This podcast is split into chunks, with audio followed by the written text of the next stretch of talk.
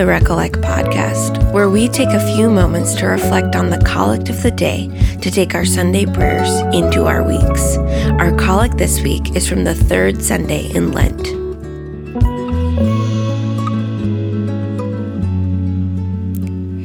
Heavenly Father, you have made us for yourself, and our hearts are restless until they rest in you.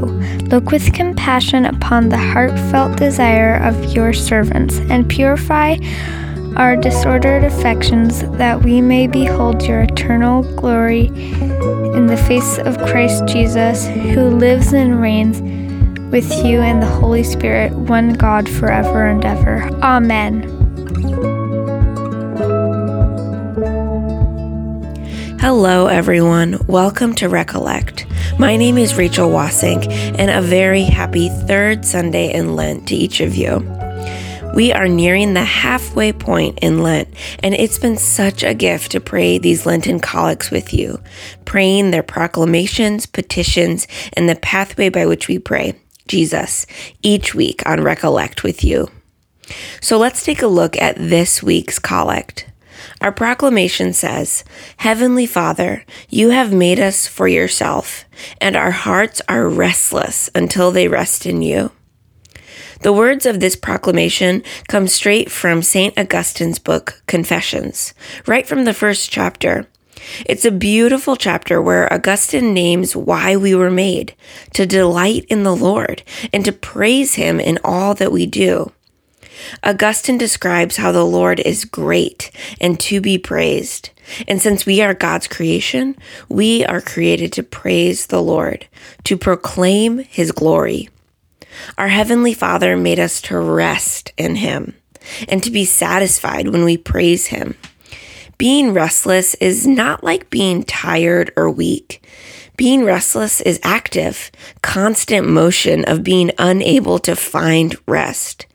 When we walk away from the Lord, we're restless, moving in random, fast directions, unsure of where to go and what to do.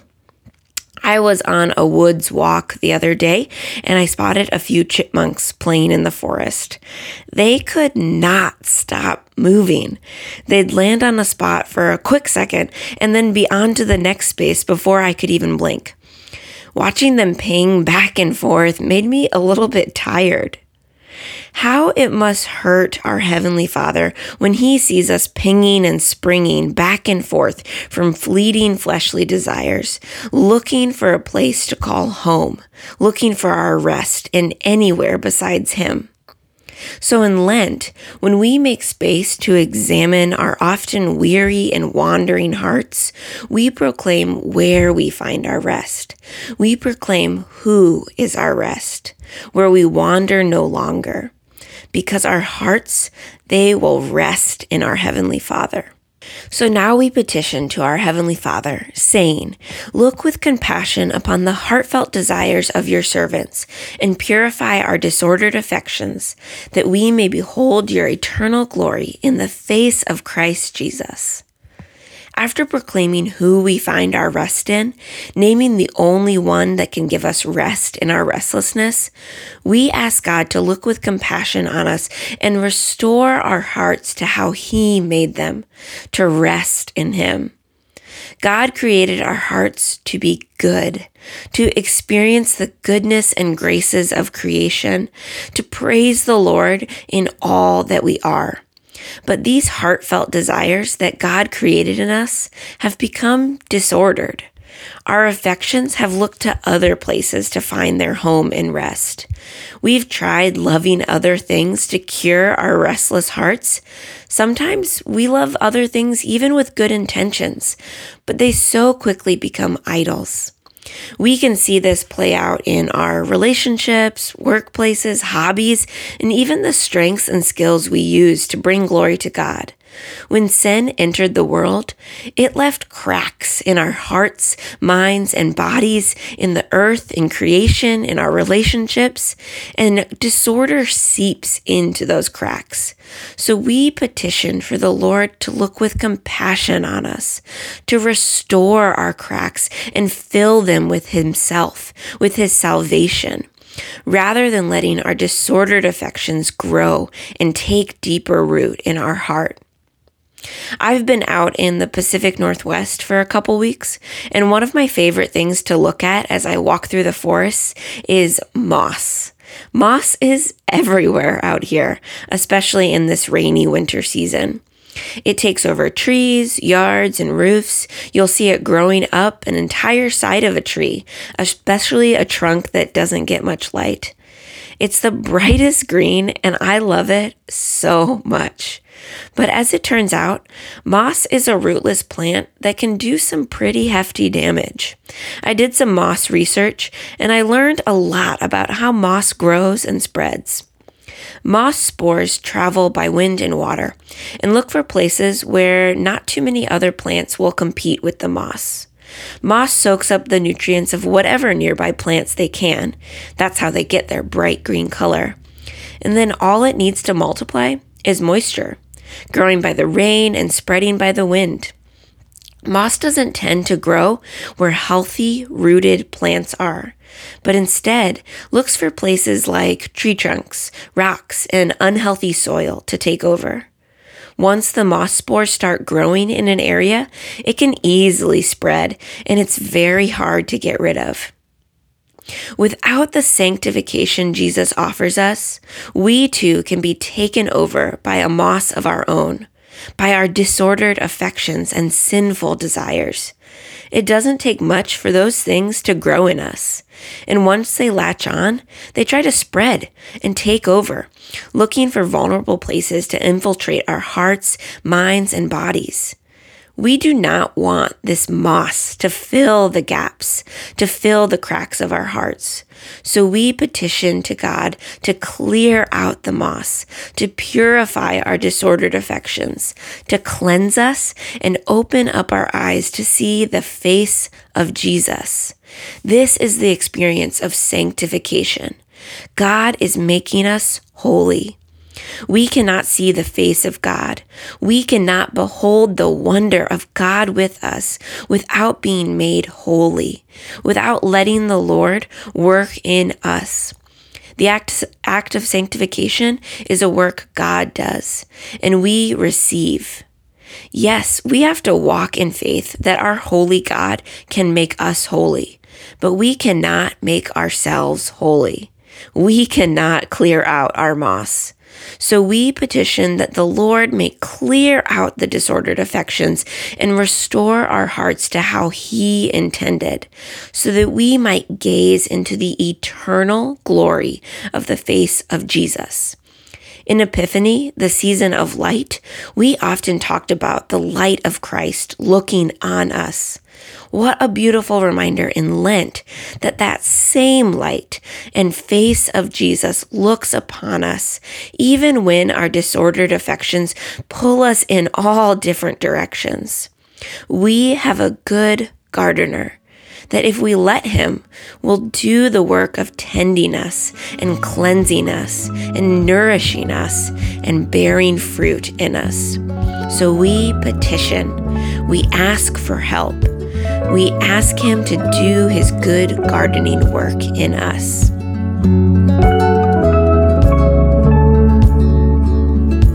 Our collect concludes saying, Who lives and reigns with you in the Holy Spirit, one God, forever and ever. Amen.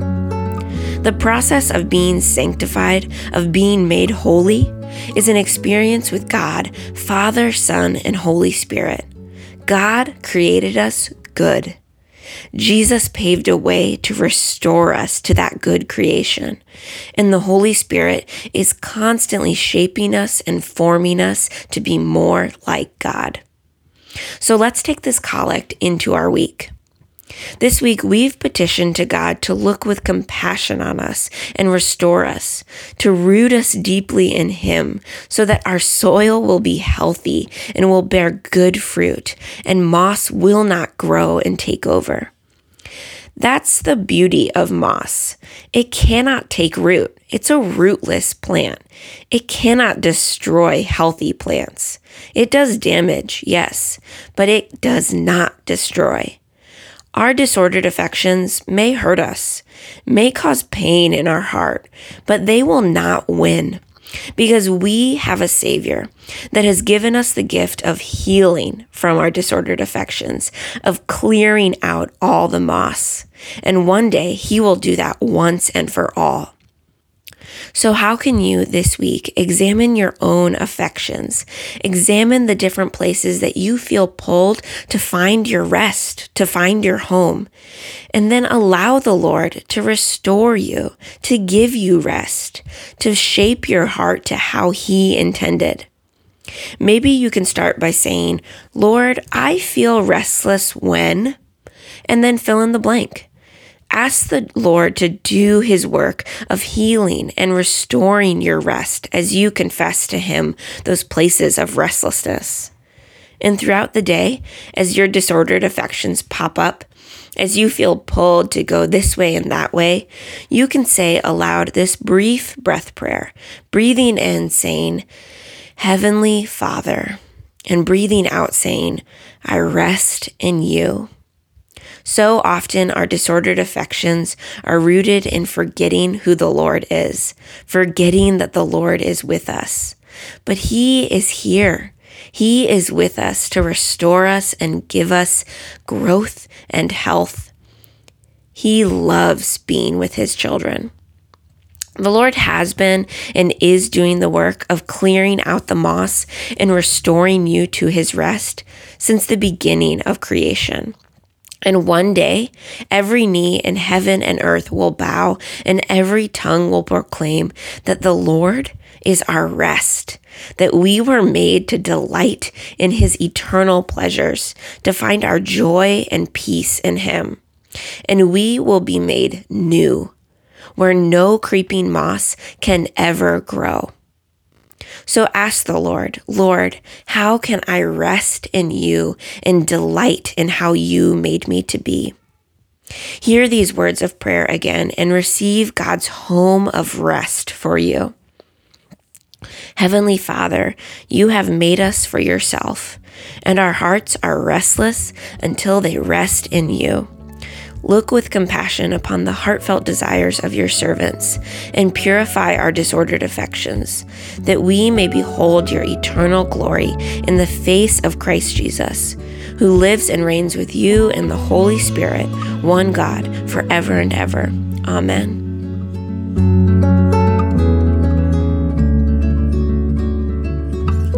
Thanks for listening to the Recollect podcast. I'd love to hear from you and how you're praying the collects throughout the week this Lent.